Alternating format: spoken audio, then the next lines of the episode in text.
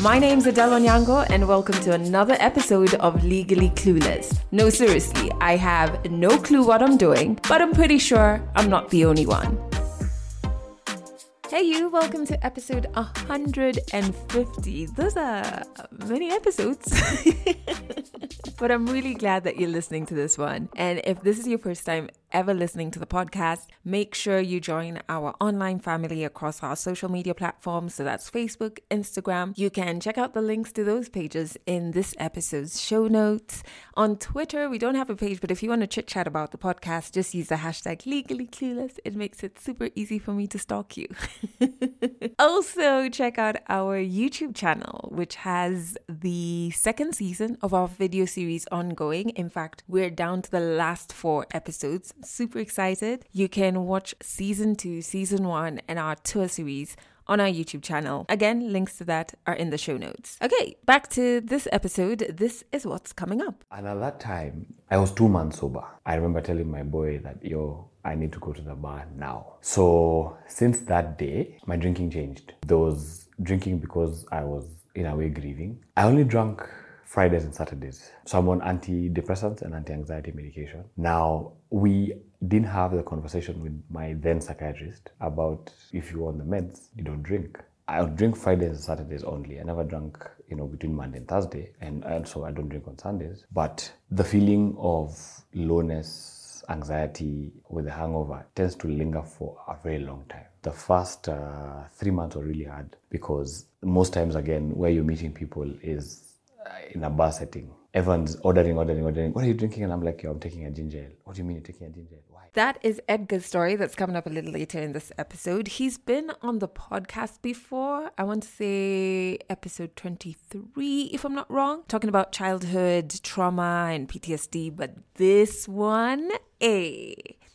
I don't know. I connected with so much, and so much was so insightful to me. But anyway, it's coming up a little later in this episode. This week, the song that I want you to check out. Oh, even how I discovered this artist. Anyway, so somebody that's very dear to me, whose taste in music I'm always laughing at. introduced me to this artist, and now I really love her music. but I can't say it too loudly. And here I am saying it on my podcast. Anyway, her name is Lianne La Havas. I hope I'm pronouncing her name right. And the song that I want you to check out is called Can't Fight. It's so the vibe is is quite right. And the lyrics I've noticed with her writing, there are phrases that are so poetic, so I really enjoy stumbling on them as I listen to her music. But I've put a link to that song in the show notes. It's Can't Fight by Lianne La Havas. So before we get into 100 African stories, there's one thing that I wanted to share with you about boundaries. I know this is a conversation that has probably come up in your various spaces, or maybe it's just something that's lingering in your head. And it's around boundaries, specifically with family or people that are very close to you, like drawing up your boundaries, you know? And the reason I'm sharing this is I do have a family member who I feel just uses people for money, asking for money, which, which is a bit uncomfortable, especially when A, I start to feel used, and then I start to feel like you're using my sisters, you know, that type of situation. So it has taken me a long time to get to this point, but I have drawn up very clear boundaries. It's something that I only learned how to do through therapy, where it's like, okay, you drop your boundaries, write them down in my. For me, it's it has to be written. these records. No, so I write them down and then I communicate it to the person. And I found that that is a very important step that sometimes maybe you don't have the energy to do. Thankfully, I've never experienced that, but it's important so that the person knows this is a boundary that you don't cross. If you cross, there's consequences. Yeah, so you set the boundaries, you communicate them, and then the hard bit is sticking to your boundaries no matter what. And you'll find that, especially when it comes to family in many African cultures, I'd say, we hardly ever have conversations about drawing up your boundaries, especially when it comes to family, because it's almost like whatever any family member, no matter how distant, whatever they do, their family, you take it. But sometimes you've got to ask yourself at what cost, you know what I mean? So you set the boundaries, communicate them, and then you stick to them. This is so important. I know, like, many people say, oh, protect your peace. Yes, very important. But I think even more than that is to protect your space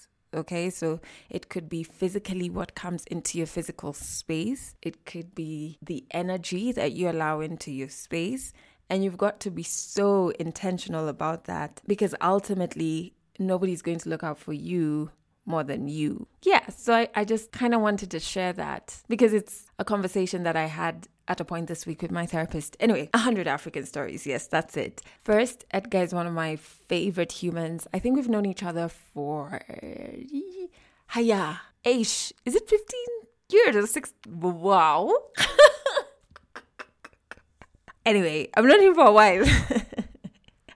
math is shocking me. We went to Saints together. I was a year ahead of him, and we used the same school bus because I think his stop was right after my stop. And then our mothers knew each other, I think, vaguely. I'm remembering that. Anyway, so this particular story that he shares is about quitting alcohol. He's, well, at the time of this recording, he'd been sober for two years and five months. A hundred African stories on Legally Clueless. Stories from Africa. 2018 October, I lost two friends in a span of two days, like two days apart. And how this happened was the first lady, she's called Christine. So Christine had leukemia, and we were in a WhatsApp group with her. And uh, she texted us on the group asking guys to go and donate blood at Nairobi Hospital. So a couple of us went the day after, donated. We went up to the wards, we saw her, and she looked seemingly good. She was not even lying in bed. I mean, she was sitting on the bed. She was in home clothes. Like she was good. She was even talking to her cousin, and we told her, "Yeah, we've donated. Everything should be good. Let us know how things go afterwards, so that we can come visit you." So I went home, and then that night I ended up in hospital again because I made the mistake of walking out after donating blood, which you're not meant to. I don't know how I forgot that, but yo, it happened. So I landed in hospital and uh, it turns out I had an infection because of what I'd done. Anyway, two days later, I get a call that she's passed. And that hit me really hard because I mean, I'd just seen her, literally, I'd just seen her two days ago. And we talked to the WhatsApp group and she was seemingly okay. Then uh, we broke the news down to guys on the group. And then a day, a day after that, now to get the two days, second person passed away when we're in the same group as well. So in one group we lost two people. And at that time I was two months sober. So I got the news. I was at I was at a local bar just next to where I live. Uh, I was a buddy of mine. And my cousin called me crying that you know uh, this other friend of ours passed away. So I remember we left the local. We went to Karen Hospital, and when we got there, it was just chaos because of the circumstances under which she passed. So we were quite a number of us from where she lived, friends who were around the area and came.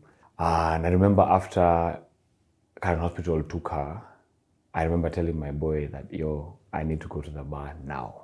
So since that day, my drinking changed. There was drinking because I was in a way grieving, and then also because I have a history with childhood trauma. So all these things resurfaced. I guess their death was a trigger you know, um, and the circumstances under which they passed, I it triggered people who have lost in the past under the same circumstances. You know, I only drank Fridays and Saturdays, but I kept realizing that along the way, I kept pushing my limits a bit more. I was always good at handling my liquor. I, I knew when to stop and, and just maintain where I was at so I don't get too drunk. But now I started pushing my limits just a bit more and then someone antidepressants and anti-anxiety medication. Now we didn't have the conversation with my then psychiatrist about if you're on the meds, you don't drink. So my medication had also just been changed. So when I drink and keep passing my limits, like I'd be when I'm drunk, I'm usually a happy-go-lucky guy, full of life, dancing all over the place, socializing, and then because I know so many people, so I'm always all over the place. But now comes the day after. The day after comes with a, a crash you know you you crash totally you have no energy you're hangover then you're in a very very you know in a low mood so the depressive mood comes in then you add the fact that i also would get really anxious so my anxiety presents itself with heart palpitations a constant chest pain and then tension around my throat So that feeling would not go away until maybe three days. And so this went on for a year. So in June 2019, I traveled with some friends to Busia. And when we got there, it was more like a, a bender. It was more, yeah, it was like a, a bender binge. And so we got there Friday afternoon. Probably that Friday we drank till two, three. Slept, woke up the day after. We had a funeral to attend, so we attended that. And then we were done with everything by around three. So by five, we started drinking again. Again, because it's Western, you know, there's what we call the disco matanga. So, you know, you celebrate this person's life. And it was a whole, it was a whole thing. We drank again, I think, till about two. And my plan was, because Busia is really far. We leave Busia probably by seven. I was waking up at eight, which is fine. Uh, things, plans change, you just readjust. So we got up, got ready. Uh, we said we left Busia probably around 10.30 and had to pass by my uncle Shags on the way. So we uh, left, got to my uncle Shags. We had lunch. We killed another two hours. Now immediately left this guy's house. Man, it poured. I could barely see a hundred feet ahead of me, and this was for a journey of that could take could between there and let's say Nairobi would have been about four hours. It took me six hours to get to Nairobi. So I got to Nairobi. You'd think I'm you know tired and I should be going home. You know after dropping guys home, but I got home. We only dropped one person, and now we're four of us remaining in the car. And I'm like, yo guys, I don't feel like going home. And it just took one guy to say, me too. And that was it. We went to the club. Drank again until like three in the morning. Uh, so this time around, now when I got there, I gave my boy the keys. I told him I've done the driving, I'm done. Now you drive me home. So we drank till three, get home, or rather I'm dropped home. I, I don't remember much that happened. I, I slept, and when I woke up, it was about 10 in the morning. And I really, really just, I hated myself so much. I'd hardly slept. I had been to Busia and back, and Hamdan was driving. Then there's the fact that I had, I'd also not eaten very well throughout that trip. And then I had a lot of anxiety at that time because we had a couple of things that were going on at home that I didn't like, you know. So now you wake up and, you know, life has slowed down. You know, it's Monday, there's people who are going to work, you're there in bed and you're hating yourself and you're hungover, you have no energy, there's nothing going on. And you're like, nah, man, I don't like this. So this went on Monday, Tuesday, Wednesday, I call a friend and I asked her if we can have lunch because I was going to wash the car and the, where, was, where we could have lunch was somewhere near, nearby. So we, we have lunch and I tell her and I take her through what happened over the weekend. But this is something that I'd been noticing over the year, you know, uh, since my two friends had passed. That I would drink Fridays and Saturdays only. I never drank, you know, between Monday and Thursday. And also I don't drink on Sundays. But the feeling of lowness, anxiety with a hangover tends to linger for a very long time. Um, I'm recovering on Wednesday you know so i've already lost half my week. And then the thing is that when you get to you know it's wednesday morning fine you go through wednesday. When you get to thursday you're already seeing friday. So your hype comes in again. And and then the cycle just kept going on and on and on. And i nah didn't like this. So she told me what i could do is just take a break from drinking rather than saying you're quitting because it looks like you'll be setting up yourself for failure. And then again in, in kenya man you tell guys i've quit alcohol. Nah, nah. Start tomorrow start next week. For today, let's just drink, you know, and you keep postponing and postponing and postponing. So she told me just take a break. Let's see how that goes. So that break started that weekend. By the second weekend, now it was okay. This, this feeling is not so bad. You know, uh, I, I get to sleep early. I get to wake up really early because I'm an early riser and I have energy when I wake up. So I'm like, okay, this is not so bad. So now this sobriety journey started, you know, and now dealing with sobriety has been I guess really, really interesting. You know, the first uh, three months were really hard because most times, again, where you're meeting people is uh, in a bar setting. Everyone's ordering, ordering, ordering. What are you drinking? And I'm like, Yo, I'm taking a ginger ale. What do you mean you're taking a ginger ale? Why? Take a beer, take a double, take a shot. I'm like, no, I'm on a break. Just give me a soda. I'll be good. Or give me juice. I'll be good. And it took a while before guys, like my inner circle especially, for them to believe that I wasn't actually not drinking you know, and I've made this decision not to drink. So for them, at least they, they adjusted quick. And I thank them for that. You know, uh, they didn't push me to drink when I said I didn't want to drink. Now it's, again, you still have to navigate social life. So it gets to a Friday and it's so and so's function, you know, and there's an after party at whatever club. You show you when you're told, yeah, let's show up. So you go to this club and you're sober. But there is so many people in this place. So anxiety checks in. So I realize, oh damn, this is social anxiety. Okay. And I'm too aware of my surroundings. Too, in fact, too aware. You nothing passes by you. You notice everyone, you notice everything. And then I'm too self-conscious. Am I dressed okay? Am I moving okay? Am I, am I should I be standing? Should I be sitting? Or then when you're talking with people, you realize that uh, so you know there's levels of when you go with guys who've just started drinking and then like two hours in uh, there's now guys who are a bit happy. You're like okay I can still adjust to this. Then now it, it, when you move beyond tipsy it's oh my god why am I here? Why why am I here? I think I should just leave. So there's some people I never even told I was leaving. And I'm going to the bathroom I'm coming back. And then I get in the car and I leave. Then I text and I say oh so I've left.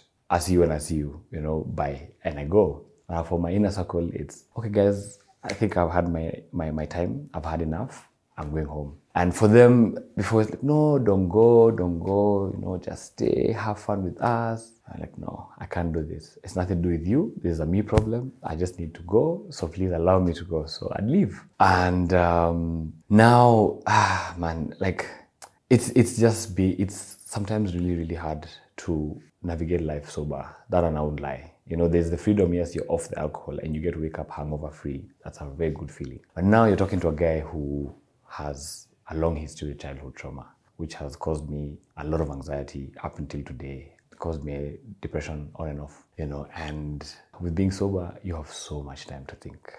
You know, time slows down.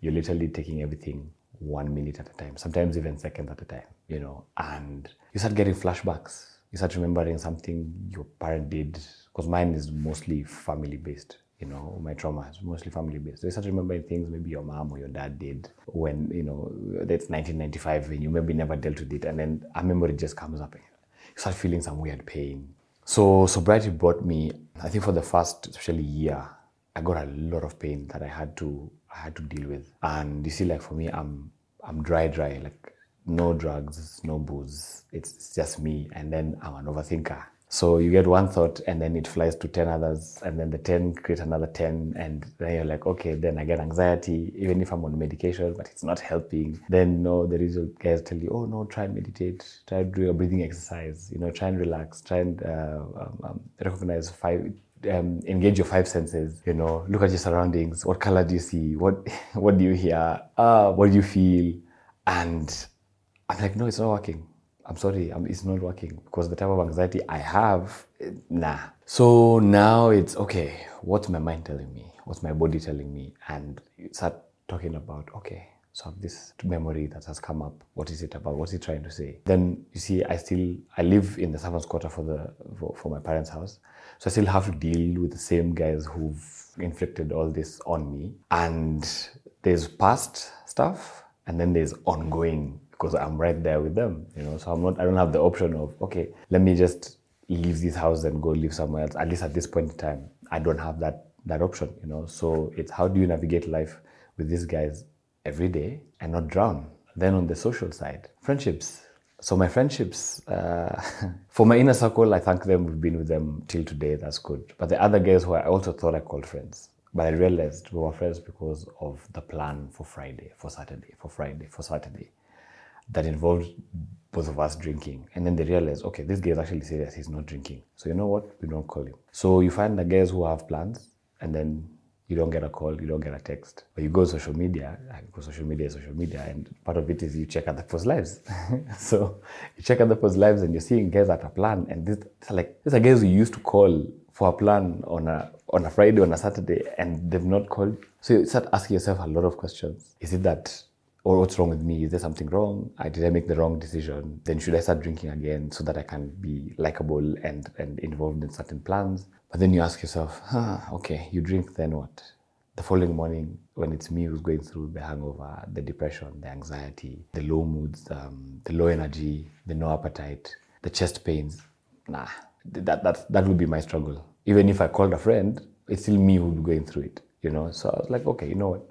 Maybe I guess this is what this phase of my life will be. You know, there's some people you shed off, There's some people who will be add-ons, there's some people who will remain. And now that adjustment also comes with a lot of thoughts, feelings. But along the way, you know, I slowly adjusted and it's been great, you know, get into a journey of you, you, and only you first. So I started paying attention to my body a little bit more, um, my mind more. And then I didn't, I wasn't able to do a lot of therapy at the time because cash flow became a problem. But I got to build very, very good friendships where I can now talk about stuff that I go through. Because before I was always the guy present for everyone, but I was never present for myself because I, I didn't think that I was worthy of, you know, me sharing my story in that sense. Uh, because I always thought that, oh, you know, because my childhood trauma history is really long. I'm like, no, man, this guy will just keep talking about this stuff over and over again. I don't think people want to hear for it. I didn't want to be a burden to people. So now I got a space where I'm like, okay, I guess I can talk about this stuff and people will actually listen, people will respond, people will reaffirm me, people will reassure me, people will actually stand by me, check up on me. And now that I started receiving that, and it's very new to me because I don't get it at home. Our dynamic at home is a bit different. So I don't get it from my family, which I would love to. So now it's okay, let me get it from my friends and and and telling myself that that's still enough. And I remember uh, from back in the day, even when I was doing therapy, there's something that I probably maybe didn't share with my therapist that a lot of the reasons why I went into therapy, two main reasons. One, of course, to sort of get to learn myself a little bit differently, get someone to show me, you know, uh, see through me and, and, and tell me a couple of things that I may not be seeing uh, on my own. But the other thing was to, to change my family dynamic, to get my parents to love me, validate me, respect me, you know, give me attention. The things that I, I, I needed growing up that I lacked, those are the things that I really wanted to get out of, you know, doing this therapy thing. But then you realize in healing that sometimes it doesn't work like that. You know, this thing you really, really want, it's burning inside you, and the person you want it from is just living the life. And they're like, yeah, this is my normal day. I wake up in the morning and I do my thing, and I, you know, I leave the house, I come back home, and I, the next day is the same thing. And now it's okay how can I do this first for myself? And then two, because you can't do life alone, or rather you shouldn't do life alone. How can I get it from, you know, who who will give you know give me this? So my friends have come through. My friends have really, really come through, and I'm still adjusting to it because a lot of my my perception of how life should be is that I should get this love from family first, you know, friends later, because they are on the outside, they're not in you know the, the inner circle of family. But now I get to understand when people put the hashtag on photos friends who become family, now I get it.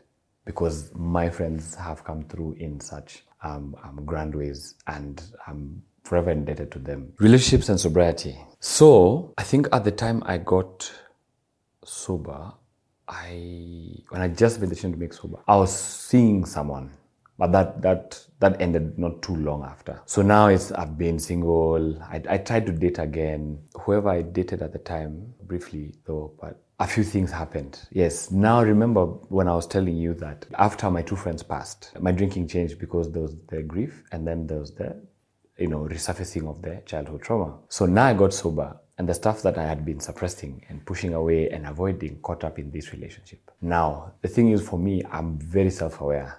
I'll be able to tell you that I'm off. I'm not okay.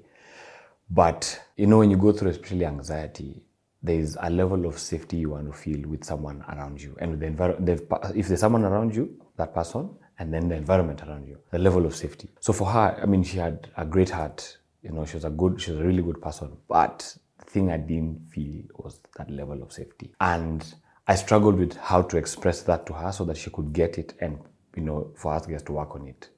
But again also sometimes it's also an individual journey, you know, and I think that you also have to do, you have to create that for yourself as well, you know. So, and I think I also didn't know how to navigate that. Then came about another thing, which was, uh, you know, now us guys trying to relate with one another at that time. So, I mean, we, we were good friends, as much as how we were also like trying to date and stuff, but we were really good friends. But what now I realized that for me, because that time in my life, things were still very fresh and raw and even if time had passed, but everything was still all over the place. i'd not come to terms with a lot of things. So when we were dating, you know, it's it's she drinks and that was okay with me. You know, I, I, I never had a problem with that. And it was not it was not a thing for if she drank, it would get me to want to take a sip of, of whatever she was drinking to sort of feel don't know.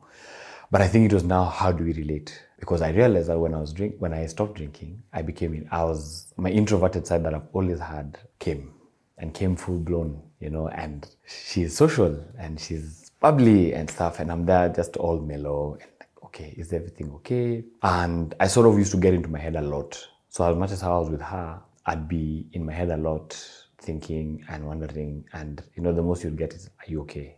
Is everything okay? But beyond that, it's I didn't get more support that I felt I really needed, and then I think it sort of just hit me harder because also at home i don't like really get that constant sort of support you know where someone not just asks if you're okay but they are present when you know you tell them that you're not okay and they'll just be there with you all the time. So i had a chat with my therapist at the time that i was talking to and just like i don't think she's great and stuff but i don't think she's my safe zone so i think this needs to end so we had a long chat about it and eventually yeah, i made that decision to you know, sort of like end things. It was a bit abrupt.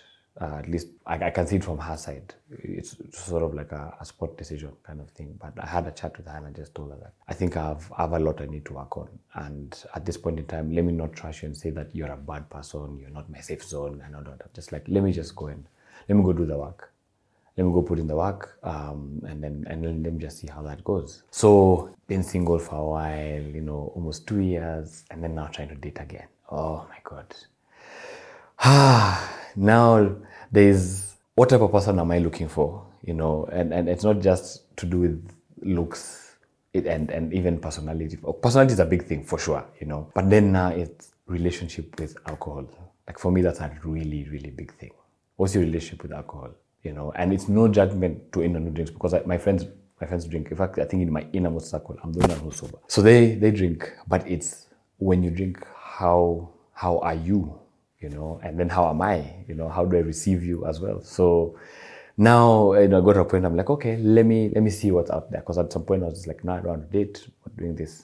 I'm like, let's see out there. And the experiences have been uh, really interesting. You know, you meet guys who they can pace themselves, but then you realize there's no conversation. Then there's these guys who find there could be conversation, but they just start drinking. It's it's it's an overshoot you know, within one and a half hours, it's, it's you moved from sober to tipsy, and within two, three hours, they're drunk.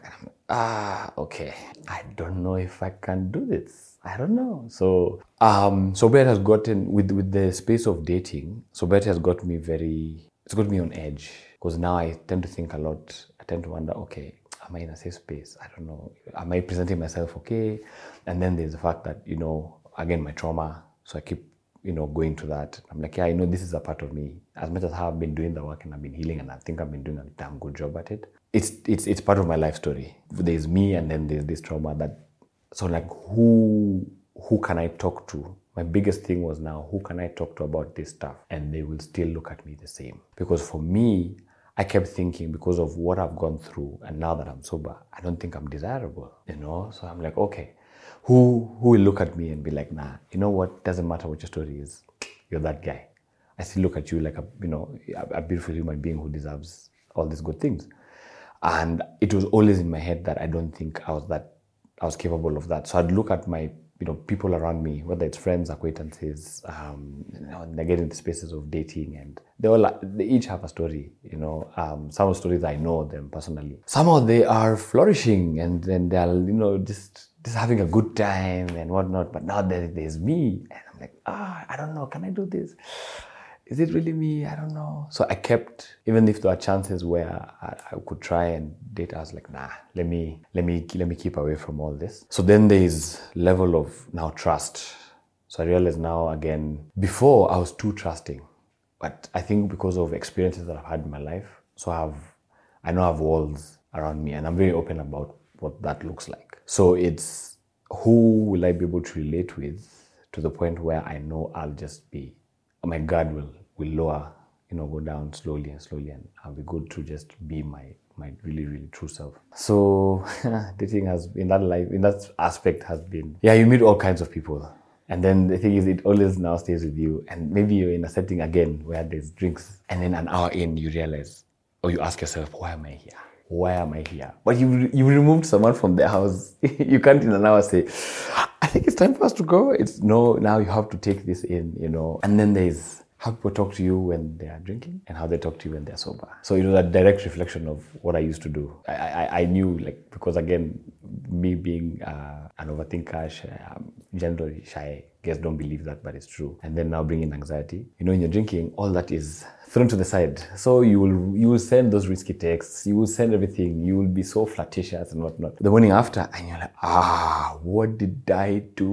What did I say? Why did I say that? And then I withdraw. So and I started realizing that okay, so I'm talking to these people when they're drinking, yeah, yeah, yeah, yeah, everything, sending all those texts, and then when they're sober, it's it's a whole different vibe. But I couldn't even be mad because I've done this before. you know, like it's not my first already. I've done this before. I've been this person, and now it's like okay, can we have that conversation of okay, no, there's when the way you are when you drink, there's a way when you're sober. And I mean, you drink. I'm not going to tell you not to drink, but it's now creating scenarios where we can have conversations in sober spaces. So that's now become a very big thing for me.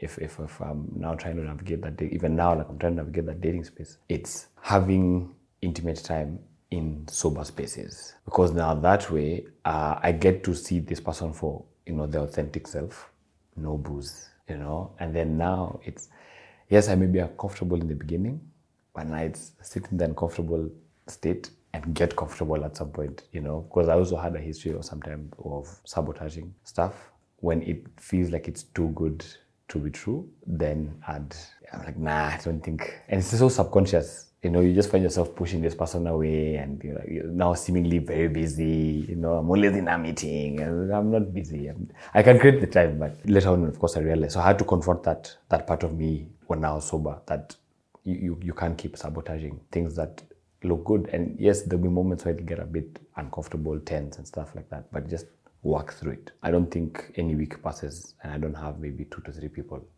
asking me about this sober stuff. They have the mind to get sober, to want to get sober, but they don't know how to do it.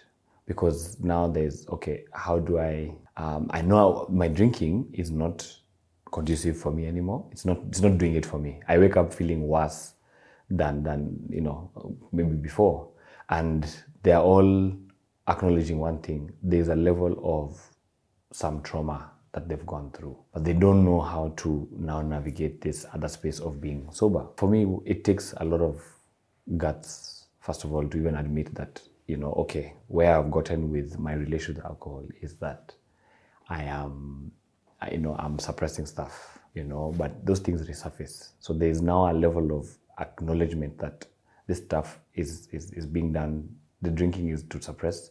And the morning after, definitely those that those those thoughts, those feelings, they resurface. What I'd say, I guess, is keep challenging yourself. Keep toying with the idea that yeah, I think I should get sober. I think I should. It's a good idea to get sober because with the drinking, it's just a diversion.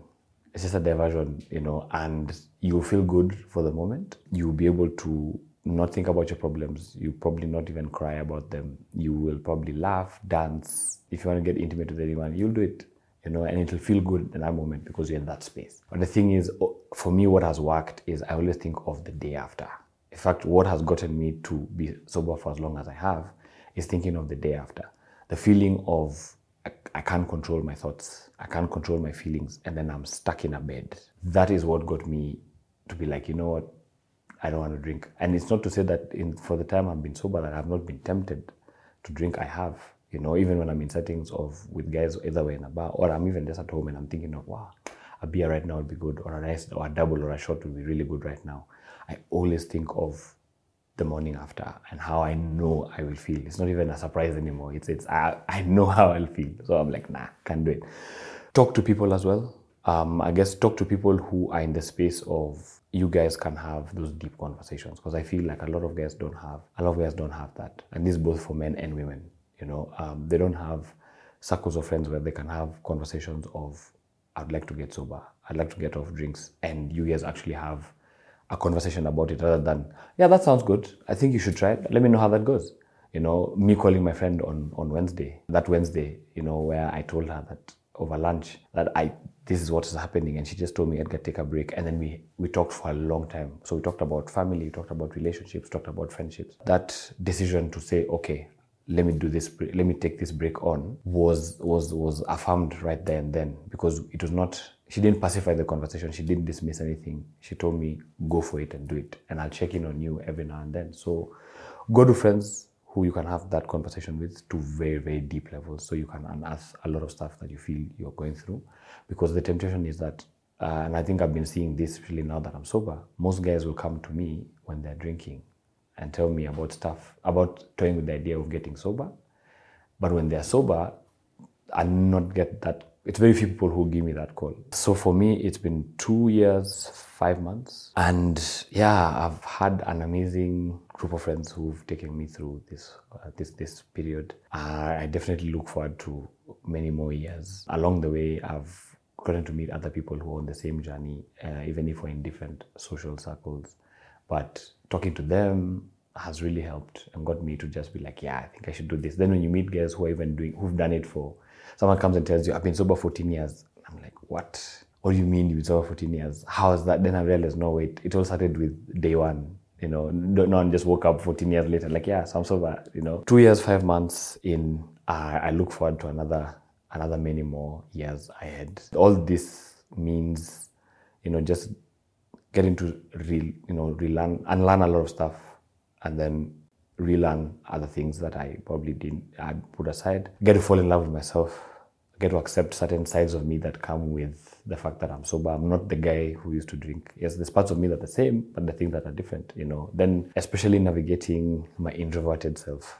Ah oh, man, like I realized that my social uh, threshold is very short. I'm with guys maybe one hour, two hours, and I'm already looking for my exit. So you know, so when some guys get surprised that I show up maybe to a club and I'm still with them maybe beyond midnight. Ah, Edgar, are you, are you sure it's the same guy? You know, so I'm now trying to expand that a little bit, not be too comfortable also with just being at home again, you know. So and then just doing different things that I, I, I like when I'm not in a setting where guys are drinking. So whether it's working out, whether it's reading, listening to podcasts, um, those are, and cleaning. Those are four big things that I really do, and they keep my mind really, really occupied. And it's been great so far. Catch more African stories in the next episode of Legally Clueless. You can watch Edgar share this story on our video series. That's on our YouTube channel. There is a link to that in the show notes. But how amazing was that story. And to really zero in on what I mean, it's like just how insightful him walking us through how so sobriety affected different parts of his life, especially that relationship one. I hadn't thought about it in that way. And I was just like, wait, what?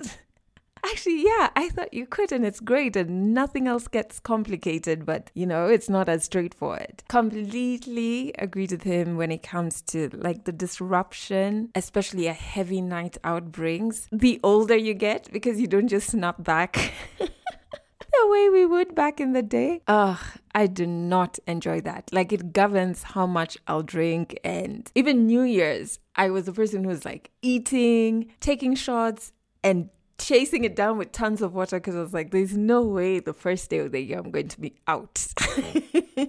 no way. So I completely agree. It's, it's exhausting. And while he was talking, I was just remembering certain things that we normalized during our heydays.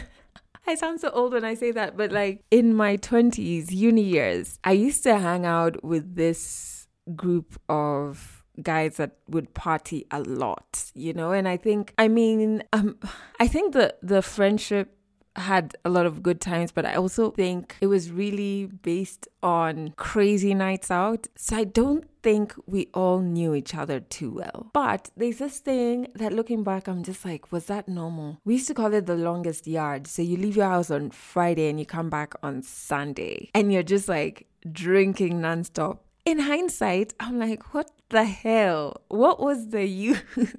What was the reason? you know, and it's oof. Even just thinking about it, like my stomach is like, I please let's not go back there. But ugh, there's nothing normal about doing that, you know? Ugh, but I just can't get over how clearly he walked us through his sobriety journey. And in case you're listening to this and you want to connect with Edgar, in the show notes, I've put a link to his Twitter and his Instagram. Okay, speaking of links, uh, if you want to share a story on this podcast, all you have to do is fill out the Google form in the show notes and I will get back to you. Also, you can catch this podcast on Trace Radio in Kenya. All you have to do is go to traceradio.co.ke for a list of the frequencies, which, you know, is dependent on where you are in this big, beautiful country. Yeah, catch the podcast there every Monday, Wednesday at 11 p.m. and 12 noon and every Friday at 12 noon. Also, I have not complained about my neighbor's noises for such a long time because the apartment opposite ours became vacant abruptly. Like one morning, there was a family, and that evening, there was none. we were so, we actually think there's something wrong with that apartment because, like, nobody stays for long. It's wild. But, friends, okay, let me know let me be careful because last time turned out my neighbor was listening to the podcast. But I mean, they're great.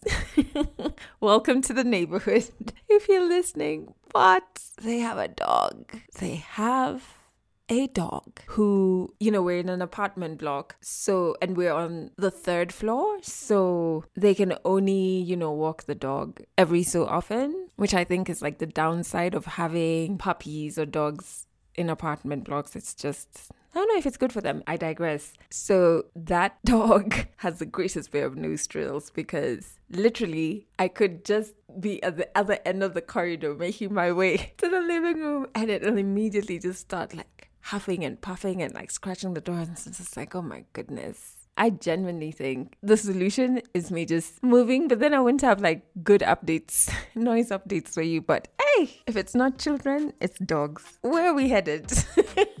Thank you so much for listening to this episode to the very end. Audio episodes go out every single Monday, so I'll catch you next week. That's it for this episode of Legally Clueless. You can share this podcast with your friends. You can keep it for yourself. I'm not judging. Just make sure you're here next week for the next episode.